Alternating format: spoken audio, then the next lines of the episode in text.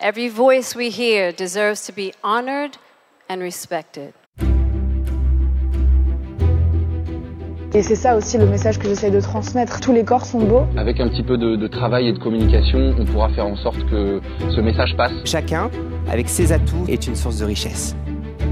All of it matters. Every story within every voice, every note within every song. Alors ok, allez, allons-y. Luttons tous et toutes ensemble. I feel that it's our social responsibility to be a voice for the voiceless. Hello, ici Morgane et vous écoutez Faces. Faces est un podcast produit par Equally Work, un mouvement global qui contribue à fermer les inégalités salariales en mettant en valeur les perspectives féminines et issues de toutes les diversités dans le monde du travail. Mes invités me racontent leur histoire, mais surtout nous parlons de résilience, de confiance en soi et de comment trouver sa place. Au fil des conversations, j'essaye de vous partager leurs tips, philosophie de vie et enseignements, et j'espère que vous serez inspirés pour vous aussi aller redéfinir le succès selon vos propres conditions. Vos différences sont votre force. Vous pouvez changer le monde en étant vous-même, et maintenant, il existe un espace d'expression pour vous inspirer et vous rendre hommage. Allez, Faces, c'est parti Aujourd'hui, je reçois Mathieu Jost. Mathieu est le fondateur de Mr. BNB, un Airbnb historiquement gay, mais aujourd'hui inclusif pour toutes les personnes LGBT+, ou alliées. À cela, Mathieu tient beaucoup. Mais Mr. BNB est un site communautaire, pas communautariste. Il est par exemple utilisé par des femmes rassurées de pouvoir voyager en toute sécurité. Lancé en 2014, Mr. BNB met en lien des voyageurs LGBT+, avec 438 000 hôtes, dans 135 pays, et a levé environ 13 millions de dollars. Mathieu me raconte la jeunesse de son projet, comment il est accueilli dans les pays culturellement peu ouverts aux communautés LGBT+. Nous parlons aussi des difficultés que Mathieu rencontre dans le recrutement pour Mr. BNB, des pare-feux qu'il met en place en interne en tant que chef d'entreprise pour contrer les situations de discrimination, ainsi que la difficulté de faire son coming out au bureau. Si l'épisode vous plaît que vous aimez le podcast, vous pouvez mettre des étoiles et un commentaire sur Apple Podcast ou sur SoundCloud. Déjà, ça nous fait très plaisir, mais surtout, ça aide à faire connaître le podcast à plus de monde. Bonne écoute Mathieu, merci beaucoup de me recevoir dans les bureaux de Mister BNB pour répondre à cette, cette, petite interview. Si je devais te demander en trois mots, euh, comment est-ce que tu euh, te résumerais? Quels mots tu, tu utiliserais? Bonjour à tous, déjà merci pour ton intérêt pour Mr. BNB. Euh, en trois mots pour me résumer, je dirais entrepreneur, LGBT et activiste. Ces trois mots-là, aujourd'hui, qui finalement résument un petit peu ta vie professionnelle, puisque tu es le fondateur donc, de Mr. BNB. Si je devais résumer, c'est euh, le Airbnb des communautés LGBT euh, plus euh, friendly. Euh, je dirais que c'est bien plus que ça, parce qu'au-delà de ça, on a énormément de contenu, de guides de voyage destinés à la communauté LGBT+. Euh, et également, on a une offre d'hôtel toute récente où on a intégré euh, plus de 100 000 euh, chambres d'hôtel LGBT+, friendly à travers le monde sur Mr. BNB. Est-ce qu'on peut revenir rapidement pour apprendre un petit peu à te connaître sur ton parcours, savoir d'où tu viens? Est-ce que tu es, parisien? Et quel a été ton parcours professionnel dans les grandes lignes? Alors, je suis pas du tout parisien, je suis lorrain euh, d'origine et je suis un, entrepreneur de base. Euh, C'est-à-dire que j'ai monté ma première start-up, j'avais 17 ans à peine. C'était un site sur les séries télévisées euh, que j'ai vendu plus tard à Allociné. C'est devenu l'onglet euh, séries télé du, du site Allociné. Ensuite, je suis parti à Paris. J'ai bossé euh, 4 ans dans le groupe euh, Énergie, le groupe de radio Énergie, euh, pour les quatre radios du groupe.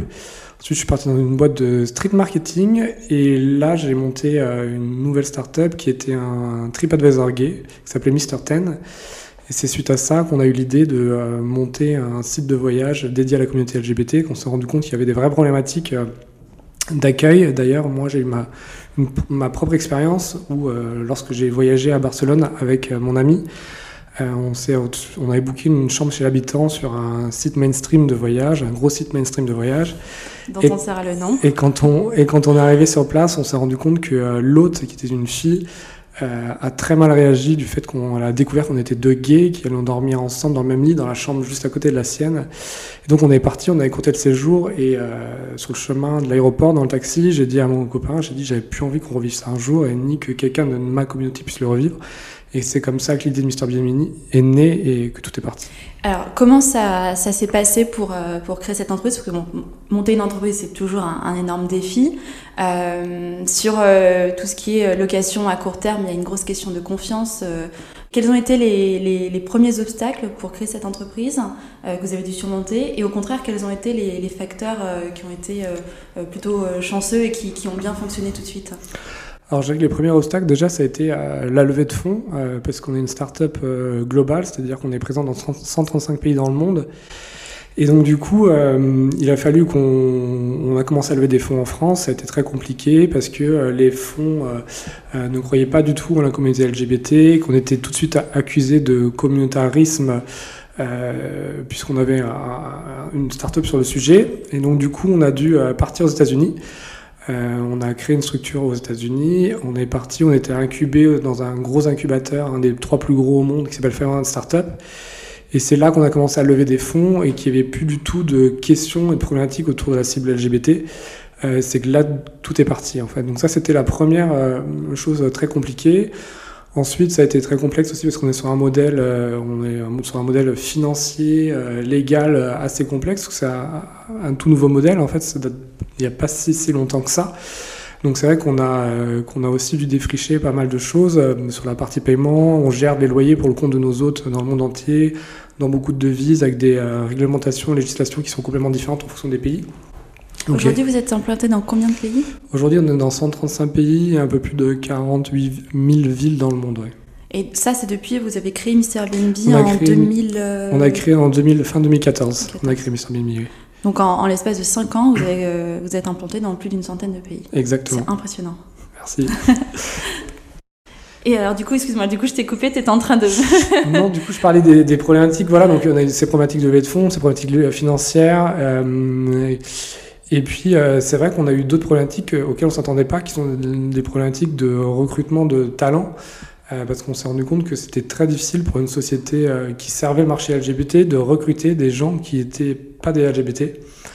Euh, parce que les populations hétérosexuelles ne veulent pas forcément avoir sur leur CV une marque signaler le fait qu'elles ont travaillé dans une société LGBT, donc c'est très compliqué de trouver des talents. c'est quelque chose qu'on n'avait pas du tout imaginé. On n'a aucune on, a, on, a, une politique de recrutement qui est super vaste. On n'est pas du tout euh, il y a plus de 50% des gens chez nous qui sont hétérosexuels. Il y a des filles, il y a des garçons, euh, il y, a, vraiment de tout. Mais euh, ça a été très compliqué pour nous de, pouvoir recruter des, talents parce qu'on est une société LGBT.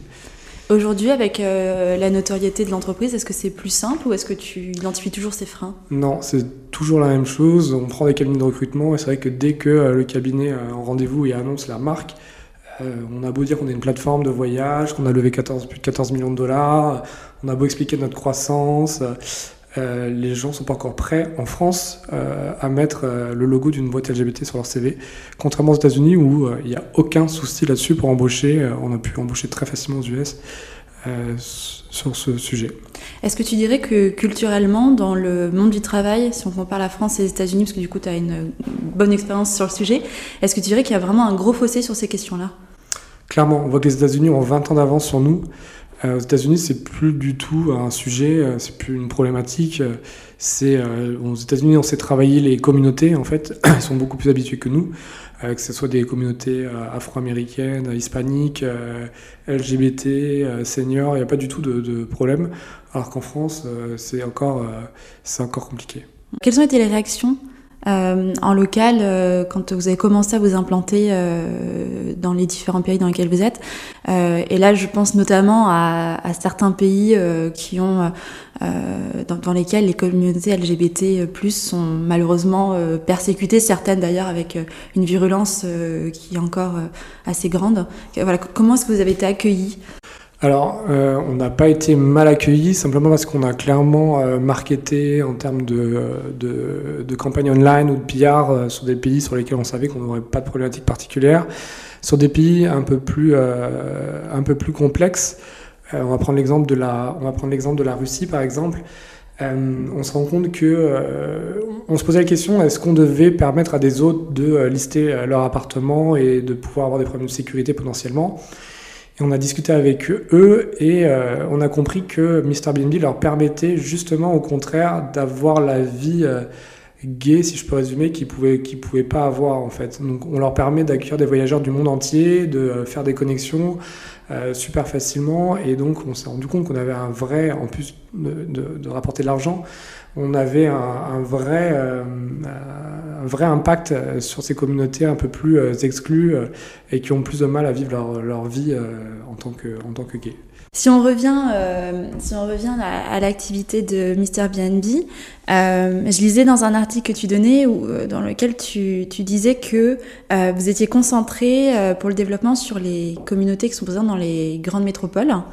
Euh, comment vous faites pour intégrer du coup les, gens qui ne sont pas dans ces métropoles-là et qui peut-être encore plus sont encore plus exclus parce qu'on sait que c'est plus difficile euh, quand on est dans des petites villes, quand on est un petit peu reculé des, métropoles, d'avoir accès à des, par exemple à des associations, des communautés plus larges et que du coup on peut sentir déjà un petit peu euh, du coup reculé, un peu exclu.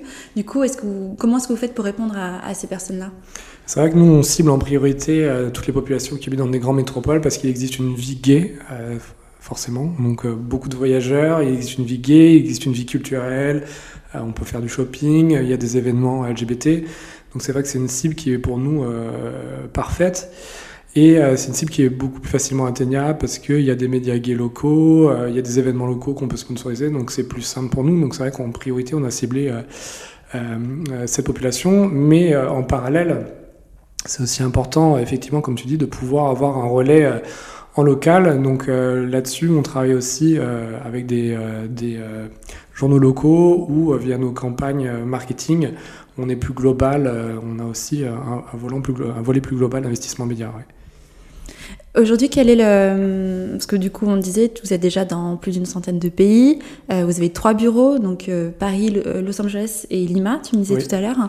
Euh, comment vous avez prévu de développer derrière? Est-ce que vous allez diversifier l'activité pour répondre à d'autres problématiques de la communauté LGBT Ou est-ce que vous restez sur l'hospitalité et le voyage? Quelles sont un petit peu les, les perspectives et les, les challenges à adresser? Les perspectives, comme je disais tout à l'heure, c'est qu'on a tout récemment ouvert la distribution d'hôtels LGBT friendly sur la plateforme. Donc ça, c'était quelque chose qui était important pour nous parce que c'est vrai qu'il y avait euh, des voyageurs qui nous réclamaient euh, ce type d'offre, qui n'étaient pas forcément intéressés pour la location d'appartements chez l'habitant. Euh, donc du coup, on a déployé ça tout récemment. Il y a des perspectives d'évolution qui sont assez exponentielles. Donc on est plutôt excités. On va rajouter aussi beaucoup de fonctionnalités autour de la connexion. En fait, l'idée, c'est d'appliquer notre modèle euh, social de connexion sur le short term rental, mais euh, à l'hôtel. C'est-à-dire que quand on va booker un hôtel, on va pouvoir euh, savoir, grâce à Mr. Airbnb, s'il y a d'autres membres de la communauté LGBT qui voyagent dans le même hôtel que moi. Et donc, l'idée, c'est de pouvoir, dans le futur, transformer n'importe quel hôtel sur la planète en hôtel euh, LGBT friendly. Ce mois-ci, on est, c'est le mois des fiertés. Euh, il y a beaucoup d'initiatives euh, qui, euh, qui fleurissent, euh, que ce soit de la part d'entreprises, mais aussi de, euh, de pouvoirs publics, des mairies, etc. et certaines sont taxées. Alors, encore plus ce, ce mois-ci, puisqu'il y a un, un regard euh, médiatique qui a appuyé sur le sujet, mais ça peut être tout au cours de, de l'année. Euh, certaines de ces initiatives sont taxées en fait finalement un peu de. Alors je sais pas si dans le pinkwashing on peut mettre aussi les sujets LGBT+ ou s'il y a un terme spécifique. Non, pinkwashing, euh, c'est l'égalité oui. de manière générale. Hein. Oui, c'est vrai qu'il y a beaucoup de sociétés qui sont accusées de pinkwashing. Euh, je, j'ai mon avis, mon avis là-dessus qui peut être différent de celui de certaines personnes, mais je pense que ça contribue. Euh, que même si elles font ça clairement pour attirer un public LGBT, pour se donner de bonne conscience, je pense que quand même ça apporte une visibilité exceptionnelle à la communauté LGBT, que c'est hyper important. Et, euh, et euh, moi, je pense que c'est une bonne chose. Toi, tu es chef d'entreprise aujourd'hui. Euh, tu... Combien est-ce que tu as de, de salariés? Je n'ai pas compté. On, en... on, est 60 aujourd'hui. Vous êtes 60 en tout, ouais. dans, sur, enfin, entre les trois, répartis oui. entre les trois sièges. J'imagine que les questions du coup de, de, discrimination sur le lieu de travail, étant donné la, la nature de l'entreprise, c'est des sujets, j'imagine, qui, qui sont considérés. comment est-ce que justement, en tant que chef d'entreprise, tu, tu préviens les potentiels situations de discrimination euh, et comment est-ce que tu, y réponds si jamais euh, ça, arrive? Alors déjà, si ça arrive, c'est une grosse erreur de recrutement, donc déjà, c'est dur à vivre. Euh, déjà, jusqu'à présent, on a eu beaucoup de chance. Toutes les personnes qu'on a pu recruter sont des personnes vraiment au-delà au-delà d'être très très conscientes professionnellement, très consciencieuses professionnellement. C'est des personnes qui sont sur lequel il n'y a aucun souci de discrimination. Et justement, par rapport à ce que je disais tout à l'heure, c'est hyper important pour nous de pouvoir avoir des profils qui sont complètement variés, c'est-à-dire pas uniquement des gays, c'est quelque chose que je, je détesterais, justement pour avoir au-delà d'avoir des des employés hétéros. Euh, euh, il y a un, de mes associés qui est, hétéro, notre directrice marketing, c'est une fille euh, qui est hétéro. et du coup, je trouve que ça crée une richesse incroyable au sein de cette structure. Et, euh, et, je pense que ça permet aussi de créer, euh, créer davantage à une structure euh, plus classique. Mm. Il y a des chiffres qui... Alors c'est surtout des études américaines parce que c'est surtout aux États-Unis. Alors déjà, parce qu'il y a plus d'entreprises et puis je pense que le sujet est pris un peu plus au sérieux malheureusement. Il y a beaucoup d'études qui montrent que des équipes qui montrent de la diversité, et là je parle de manière très générale, que ce soit la parité homme-femme, que ce soit de genre, que ce soit l'orientation sexuelle, religieuse, enfin bref, peu importe l'origine, que ces équipes là euh, démontre euh, une euh, plus grande force d'innovation. toi, de ce que tu me dis, vous avez quand même une, comme ça une belle diversité, notamment sur les orientations sexuelles et le, et le genre. Est-ce que c'est quelque chose que tu, que tu sens, que tu as le sentiment que, que les équipes sont effectivement plus performantes? Clairement, parce que j'en parle un peu autour de moi avec des amis, et c'est vrai que je sens que ben, déjà tous les gays qui peuvent travailler chez Mr. BNB ou les lesbiennes viennent au quotidien sans avoir à cacher euh, leur sexualité. Et je pense que c'est ce qui peut brider le plus un, employé, que ce soit une, femme ou un homme, euh, si euh, s'il est gay. alors qu'aujourd'hui, effectivement, c'est quelque chose qui, c'est pas une question ici. Donc du coup, clairement, je pense qu'ils sont beaucoup plus à l'aise et donc beaucoup plus créatifs. Est-ce qu'au cours de, ta carrière, parce que du coup tu, abordé le sujet en parlant du, coming out dans le milieu professionnel, euh, nous on s'est rencontré à une soirée euh, chez Tétu et donc il y avait des chiffres qui étaient dévoilés. Et euh, alors de mémoire, c'est euh, quasiment 40% je crois des personnes LGBT+ ont peur de, de, se, de faire leur coming out sur le lieu de travail par crainte de répercussions sur leur carrière et de, et de finalement de répercussions de la part des collègues et du management en tant que membre de la communauté, euh, est-ce que tu peux un petit peu, moi par exemple qui suis hétéro, qui n'ai pas à vivre ce, qui n'ai jamais eu à vivre ce, ce, ce, passage-là, est-ce que tu peux expliquer un petit peu justement quelles sont les craintes, comment comment ça se passe, que, quelles peuvent être les situations qui se qui se qui se mettent en place? C'est compliqué d'expliquer, mais moi je l'ai vécu euh, de l'intérieur parce que euh, mon mari est gay, forcément, et, et, donc travaille dans un gros groupe d'assurance. Et c'est vrai que euh, c'est quelque chose qu'il voulait pas. C'était un groupe euh, financier euh, d'assurance avec une ambiance de travail, costume, cravate, très cadré. Et c'est vrai que c'est quelque chose qu'il a jamais voulu, dont il a jamais voulu parler parce qu'effectivement, il pensait qu'il pouvait y avoir derrière, qu'il pouvait lui arriver des choses derrière et surtout pour sa carrière. Et donc, du coup, il a toujours caché ça. Et c'est vrai que même, du coup, ça l'a plus ou moins exclu des conversations avec ses collègues qui parlaient de leurs enfants, de leur week-end familiaux. Et du coup c'était quelque chose qui était assez difficile pour lui parce qu'il voulait pas tout le temps inventer une vie. Et donc du coup ça l'a un peu un peu exclu de, de, de ses collègues. Et, euh, et, ça a été compliqué à vivre pour lui ouais. J'imagine qu'au bout d'un moment il y a une fatigue et devoir inventer des parades et, et... Bah, c'est tout le temps réfléchir effectivement tout le temps réfléchir quand on dit ah t'as fait quoi ce week-end euh, avec ta copine? C'est tout le temps réfléchir à ce que je vais mm. dire, faire attention. Et c'est vrai que du coup, ça bride. Et forcément, euh, ça bride aussi dans le travail parce qu'on n'est pas soi-même. Mm. Est-ce que tu penses qu'on manque, euh, en France en particulier, est-ce que tu penses qu'on manque de rôle modèle euh, dans, les, dans les statuts, euh, à, des statuts de pouvoir, hein, que ce soit un pouvoir économique des chefs d'entreprise typiquement, ou dans les, les, médias ou au sein des, des gouvernements? Est-ce que tu penses que J'imagine que la réponse est oui, mais si on peut expliciter un petit peu, on manque de rôle modèle justement qui soit plus diversifié sur, euh, euh, sur les sujets de représentation euh, des orientations sexuelles bah, Clairement, aujourd'hui, en France, il y a très très peu de personnes qui ont fait leur coming out. de rôle modèle. Le seul rôle modèle que j'avais quand j'étais gamin, c'était Yves Saint Laurent et Pierre Berger. Et c'était, pour moi, c'était vraiment une super réussite, le fait qu'on pouvait être gay, réussir sa vie. Euh, voilà, aujourd'hui, il y a de plus en plus de gens qui parlent. Euh, récemment, euh, Mounir Majoubi, ce genre de personnes qui, osent, s'afficher, en fait, peu importe leur, vision politique. on la respecte ou pas, mais, je pense que c'est important que des gens fassent leur coming out et puissent montrer à des jeunes l'exemple, à se dire que eh ben, on, peut, réussir sa vie quand on est LGBT et qu'on ne doit pas avoir peur de le dire. Quelle est, selon toi, ta plus grande force qui t'a permis justement d'en arriver là, où tu es aujourd'hui en tant que chef d'entreprise qui en plus assume complètement sans, sans avoir à, lutter tous les jours pour faire valoir ses droits? Alors, comme le dit souvent mon mari, euh, et sans prétention, je pense que c'est la valeur qui me, caractérise, c'est le courage. Euh, je pense que depuis le début, je me suis toujours accroché, j'avais envie euh, de monter cette boîte, j'avais envie de pouvoir faire ce que je fais aujourd'hui, et c'est vrai que je, voilà, c'était l'ambition, le courage, et ça n'a pas été simple tous les jours, et voilà, on est, on est arrivé là où on en est aujourd'hui parce qu'on s'est tous impliqués, qu'on y croyait, et voilà, il faut pas lâcher. Et euh, ma, dernière question, quel conseil tu pourrais donner à, quelqu'un euh, pour booster sa carrière professionnelle Et je vais même aller au-delà puisqu'on est sur un sujet particulier aujourd'hui. Quel conseil tu donnerais à quelqu'un qui est dans la communauté LGBT, euh, plus pour justement trouver la force sur le lieu de travail C'est une question compliquée. je dirais qu'il faut, ouais, qu'il faut du courage. Euh, si, si, on a envie de, de, de, de, pouvoir vivre sa vie pleinement, ben peut-être qu'il faut déjà chercher une société dans laquelle on pourra évoluer, on, dans laquelle on sait qu'on pourra évoluer euh, euh, tel qu'on est et s'assumer. Et sinon, essayer de faire bouger les choses de l'intérieur doucement si c'est compliqué, mais essayer de les faire bouger parce que sinon la problématique sera toujours la même pour les générations futures. Donc pourquoi pas rejoindre une association, créer une association en interne, une ERG en interne euh, que ce soit euh, autant de la diversité LGBT, euh, femmes ou autres. Je pense que c'est hyper, important de, de, faire bouger les choses, parce que si personne ne le fait, personne ne le fera pour les prochains. Quoi. Et en tant que manager ou en tant que direction, est-ce qu'il y a une forme de responsabilité encore plus élevée à prendre?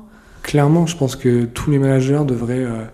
il ne devrait pas y avoir de, de, de problème de discrimination sur, sur des sexualités. Je pense que c'est hyper, hyper important euh, au sein d'une équipe d'avoir des profils variés, divers, et c'est ce que devraient faire tous les managers. Merci beaucoup Mathieu. Merci à toi.